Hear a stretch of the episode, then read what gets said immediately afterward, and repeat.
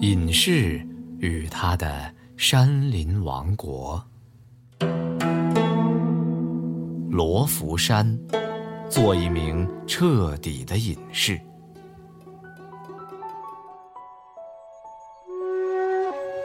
选择什么样的山林去隐居，与隐士们的不同追求有关。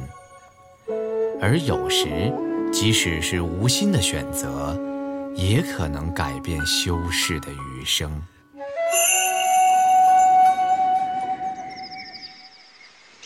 据《清光绪惠州府志》载，有一位五代隐士黄历，本是南汉国真州刺史，但生逢乱世，厌倦政治。遂弃官隐居于罗浮山，正可谓是天下有道则见，无道则隐的典型表现了。到了罗浮后，黄历在水帘洞旁建一书院，读书传道是典型的文人做派。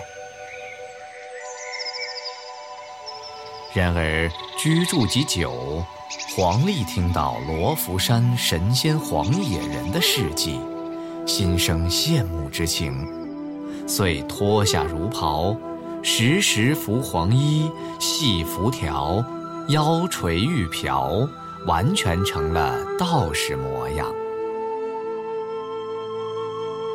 黄野人相传为东晋道教学家葛洪的弟子。葛洪去世后，黄野人得到师傅遗丹，修炼成地形仙，居罗浮山。与人相遇时，即更换外形。黄历变装后，模仿偶像黄野人，行医渡人，救厄济困，很快赢得当地人的好感，名声不胫而走。久而久之，人们竟把他与黄野人混为一谈。而当文人黄历成为黄野人的化身之一后，黄野人的形象也变得文采飞扬起来，成了一名有文士风范的神仙。黄历脱下儒袍，放弃书院，走向道家缥缈神秘的世界。不得不说，罗浮山的磁场足够强大，强大到可以改变一个人的信仰。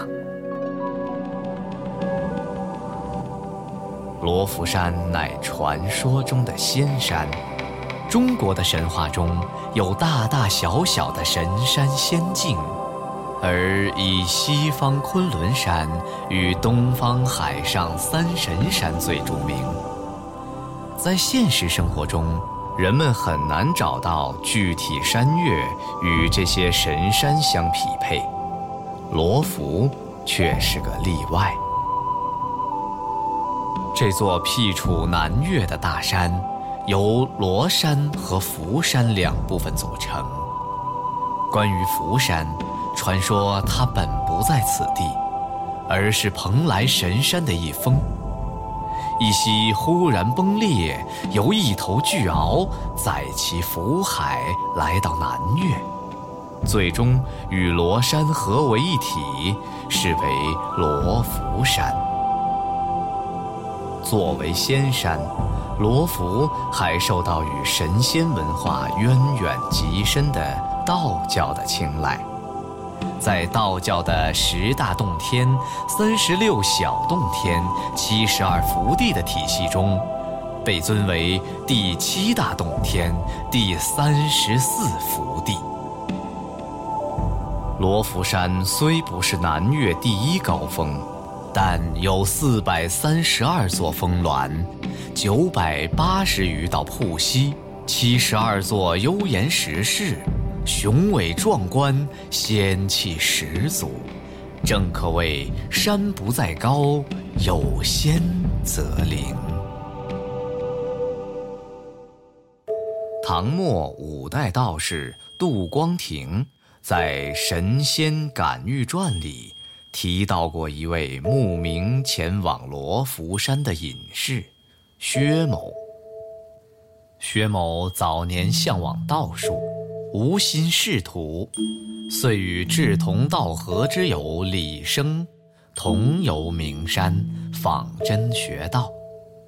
最终，薛氏选择罗浮隐居。三十年后，道术集成，风姿秀影，肌若水玉。而当薛氏得道后，整人疾苦，远近赖之，被尊为薛长官。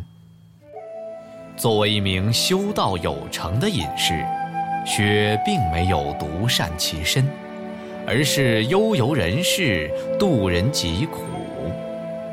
但这样的情怀，与儒家文化的兼济天下大异其趣了，更像道家神仙体系中的地仙做派。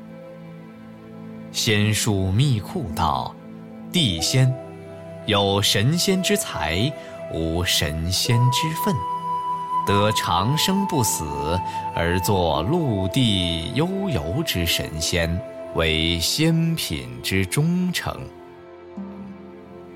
在悠游名山的岁月中，地仙往往会用自己的道术和医术救恶济困，度化凡人。隐士本来就是儒道互补之人，具有道家的潇洒与出尘。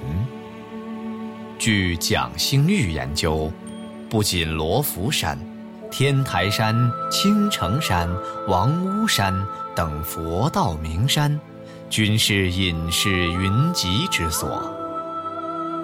他们的神秘飘渺，为隐士名山增添了又一种色彩。这一类山中的隐士。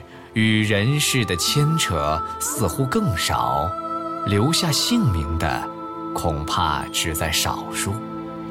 正如国学大师南怀瑾所说：“自古以来，真正彻底的隐士，已经无法确实得知他们的事迹，只有被道家的人们搜罗一部分，假托一部分。”归入若隐若现的神仙传记里去了。